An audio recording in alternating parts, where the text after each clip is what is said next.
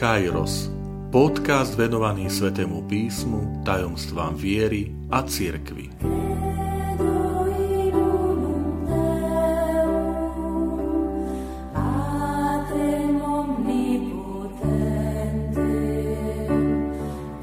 Štvrtá časť Boh nie je strašiak, ale otec. Vitajte pri počúvaní tohto môjho podcastu. Volám sa František Trstenský, som katolický kňaz, farár v Kežmarku a prednášam sväté písmo na Teologickom inštitúte v Spišskom podhradí. Milí priatelia, blížime sa pomaličky k záveru tejto série mojich katechés, v ktorých sa venujem vysvetleniu jednotlivých obradov, úkonov a modlitieb, ktoré doprevádzajú vyslúženie sviatosti krstu detí. V tejto časti sa chcem venovať e, modlitbe pána, modlitbe Otčenáš, ktorá zaznieva, môžeme povedať už v takom samotnom závere celého obradu, a je to logické miesto, že prečo táto modlitba zaznieva práve už ku koncu celej tej slávnosti e, krstu. Totiž krst dieťaťa je vždy e, vlastne uvedomenie si, že krstom sa to dieťa stáva Božím dieťaťom, Božím synom a dcérou. A tá záverečná modlitba, Otče náš, vlastne toto tak zhrňa. Že v tej modlitbe my sa obraciame k Bohu a oslovujeme ho Otče. Boh je Otec. Je dobré vždy počúvať modlitby a vysvetlenia, ktoré pri vyslovovaní nielen Sviatosti Krstu, ale iných obradov sprevádza, sprevádza ten úkon. Čiže kňaz teda napríklad vykonáva pomazanie, kryzmou, pomazanie olejom, ale predtým on e, sa buď modlí, alebo vysvetľuje, čo sa teraz deje. A to isté sa dotýka aj modlitby očená, že nenač- nezačne sa jednoducho modliť, že a teraz sa modlíme očenáš a všetci sa začnú modliť, ale tej modlitbe predchádza taký dlhší úvod, v ktorom ten kňaz sa osobitne obracia na rodičov a krstných rodičov a, a to širšie príbuzenstvo, kde konštatuje najskôr, hovorí, bratia a sestry, toto dieťa sa teraz krstom znovu zrodilo a stalo sa Božím dieťaťom. Čiže tu je už hneď, prečo o chvíľku sa pomodlíme modlitbu očenáš? No, lebo sa znovu zrodilo. To znamená, nie je to postavenie otroka, nie je to postavenie sluhu, my nie sme boží otroci, boží sluhovia v tom negatívnom význame, že akého, akési slepej poslušnosti, otroctva, kde my strácame nejakú slobodu a schopnosť sa rozhodovať, to vôbec nie. Ale to znovuzrodenie znamená, zanechal si toho starého človeka, toho zotrčeného hriechom keď si bol sluhom hriechu. A keď v prípade krstu detí, tak hovoríme o dedičnom hriechu, zaťažení, ktoré každý človek pri počatí a pri narodení si prináša na tento svet a Sviatosť krstu to zmýva, odstraňuje dedičný hriech. A stal si sa Božím dieťaťom, Božím synom a dcérou. Mne to krásne vyjadruje tá symbolika pomazania dieťaťa kryzmou. To pomazanie sa deje na temeno e, hlavy, čiže tam, kde sa kladie kráľovská koruna, aby sa znova pripomenulo, že, že toto vaše dieťa, milí rodičia, je v Božích očiach veľké. Že tiež je to taký Boží syn, Božia, Božia dcéra, dedič, e, nástupca trónu. Boh je král celej zeme a tí, ktorému patria, tí, ktorí sa krstom stávajú jeho synmi a dcerami, majú podiel na tejto jeho Božej vláde. Ale samozrejme nie na Božej vláde rozhodovania a súdenia a posudzovania, ale na Božej vláde, tej Božej lásky, toho Božieho milosrdenstva, ktoré Boh prejavuje voči nám a pozýva nás, že poď, maj účasť na tejto perspektíve, ktorú ponúkam ľudstvu. A budujme ju spolu. Mne sa páči v bazilike e, svätého Kríža, že miesto, kde sa vyslúje Sviatosť Krstu vo Svetini pri krstiteľnici, ktorá má 550 rokov, predstavte si, 1472 e, bola uliata z bronzu tá, tá spodná časť, 550 rokov sa krstí v bazilike. Odovzdáva sa viera. Stávame sa Božími synmi a dcérami. Nádhera. Preto som rád, že keď tá sviatosť krstu sa vyslovuje tak, že tí rodičia prídu ku tej krstiteľnici na toto miesto, kde krstili naši predkovia, kde sa odovzdala viera, tam príjme aj tá terajšia generácia sviatosť krstu s nádejou, že aj oni zase privedú potom svoje deti ku tejto krstiteľnici. Tak v tej, v tej svetini je, sú po bokoch malby, ktoré dal vymaľovať v 30. rokoch minulého storočia vtedajší farár Kežmarku, e, pán kanonik Jan Janečko. A na jednej z tých malieb je zobrazený krst Ježiša Krista. Je to priamo nad sakristiou, kde je postava Jána Krstiteľa a Ježiš, ktorý je vo vodách Jordánu, Ján ho krstí, a z neba e, je tam naznačený Duch Svetý akoby holubica a, a akýsi lúč, čo vyjadruje tú biblickú udalosť, že z neba zaznie hlas e, Ty si môj milovaný syn. A pri krste rád na to upozorním e, prítomných rodičov a krstných rodičov, že toto sa deje teraz, v tejto chvíli s vašim dieťaťom. Že nebo sa otvára, Duch Svetý zostupuje vo sviatosti krstu na toto vaše dieťa. A Boh hovorí, ty si môj milovaný syn, ty si moja milovaná dcéra. V tej modlitbe, ktorá predchádza tú modlitbu Otčenáš, sa ďalej hovorí, že neskôr príjme sviatosť birmovania a dostane plnosť darov Ducha Svetého. Bude svedčiť o Kristovi. Nekrásne vyjadrené, že sviatosť kresťanskej dospelosti. Že krstom sa stávame Božími synmi a dcérami. A sviatosť obrímovania už je to také poslanie, naša misia, že, že nielen e, ty si Boží syn a dcéra, ale ži, správaj sa, vydávaj svedectvo o tom, že si Boží syn a Božia dcéra. O, o tvojom otcovi, ktorý je na nebesiach. A potom sa pokračuje ďalej, keď príjme sviatosť oltárnu, bude mať účasť na oltárnej obete a v cirkvi bude volať pána Boha svojim otcom. Krst, birovania a sviatolutárna sú tie iniciačné sviatosti. Keď je krst dospelo, tak vieme, že ten dospelý všetky tieto tri sviatosti prijíma pri jednom obrade. A teda tam sa to naplňa, že, že on volá tým prijatím sviatostí Boha svojim otcom.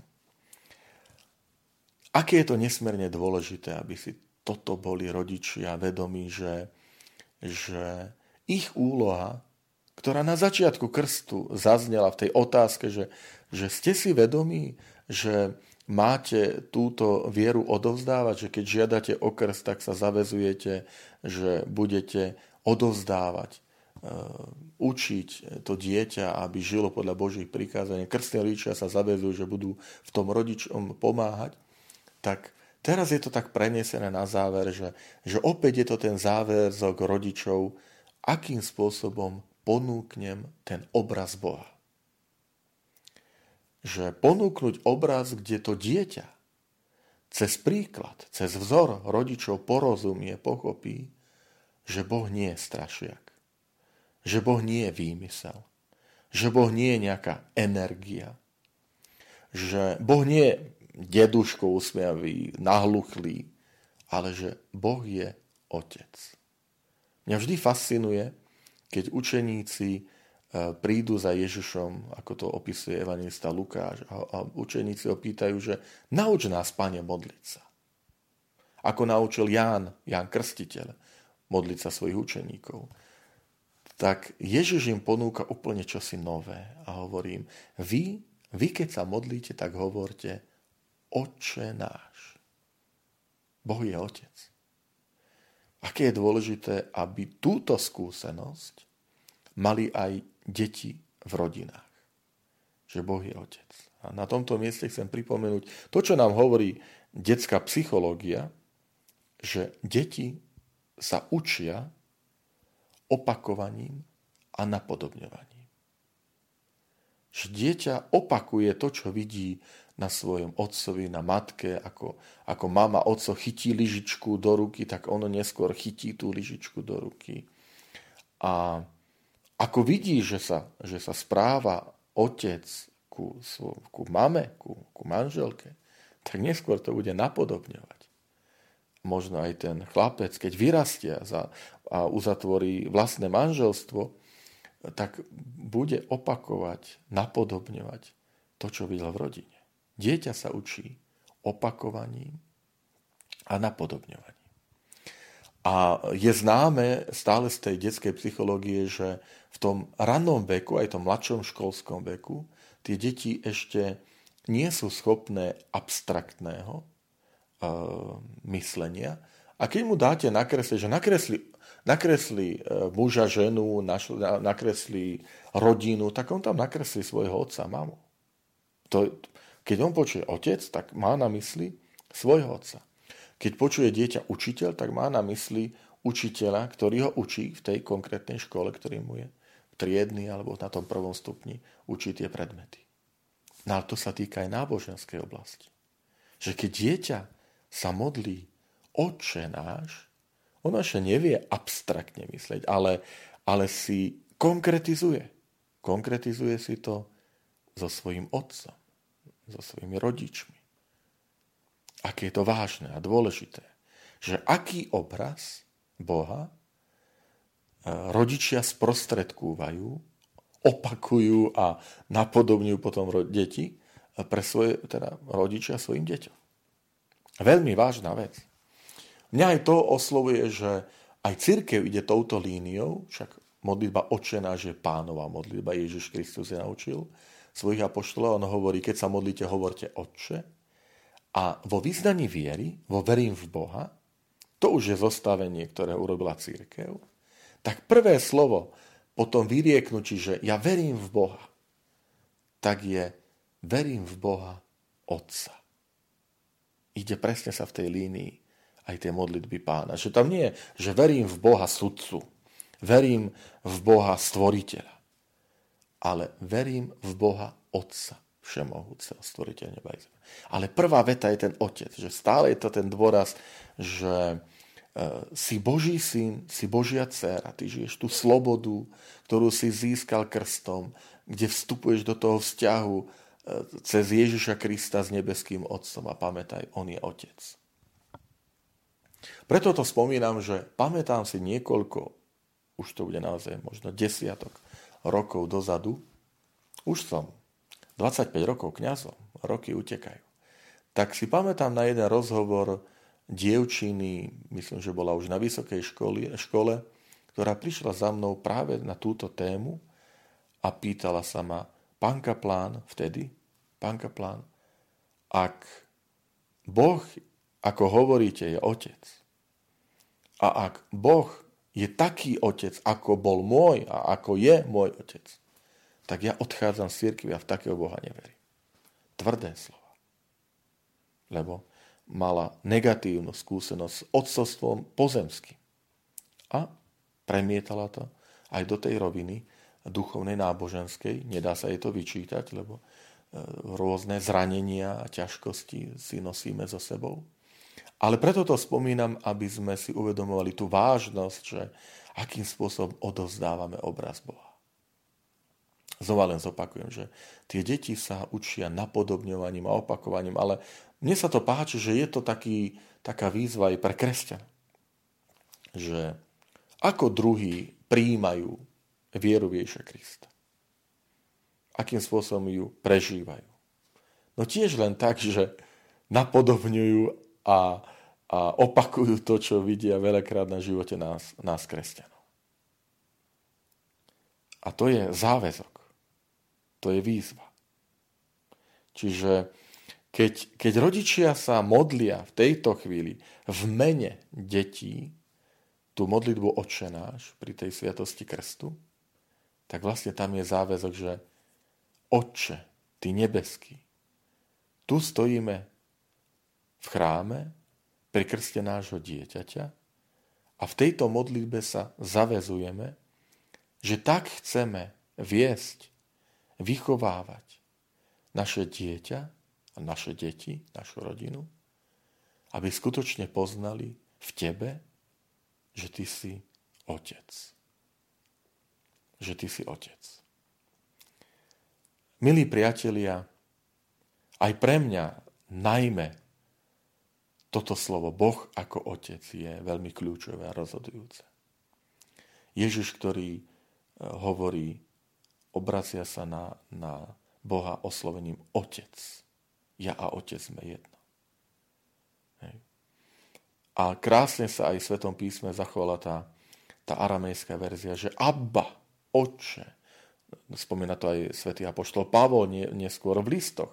A tam aj usudzujeme, že to zvolanie Abba oče je tak silné v tej prvej komunite kresťanov bolo, že tak si to niesli, že toto je to dedictvo, toto je to posolstvo, ktoré my sme prijali od Ježiša Krista, že Boh je Abba. Boh je Abba, Boh je Otec. Že dokonca ho nechali v tej pôvodine. Viete, že, že keď ho písali do grečtiny, nový zákon Evanielia, a potom Pavol písal v grečtine svoje listy, ale zachoval to, to grécke slovo, eh, pardon, to aramejské slovo Abba. Lebo zdá sa, že toto Ježiš hovoril, že, že apoštoli, moji, moji milí, keď budete hovoriť k Bohu, tak volajte ho Abba. Volajte ho Abba v tej aramejčine, že tá úcta bola taká veľká, že nepreložili to tým slovíčkom, aj v grečine sa povie páter, otec, ale oni tam chceli nechať ten originál, že, že Boh je Abba. Lebo tam bol ten, ten Ježišov duch, tam boli tie Ježišové slova, že takto sa Ježiš modlil, že on nám povedal, že Boh je Abba, že oni to dokonca nechali v tom pôvodnom uh, jazyku. A preto aj Pavol povie, že v ňom môžeme volať Abba, Oče, že Abba Oče môže povedať len v duchu svetom. Tak, nám všetkým, aj sebe, uh, zaželám a želajme a prosme si o to, aby, aby skutočne to naše nastavenie ten náš postoj k Bohu vždy bol, že Bože, Ty si Abba, Oč. Nech sa čokoľvek deje. Nech prídu do môjho srdca pochybnosti, odmietnúť. Ale nič na tom nezmení, že Ty si náš Otec.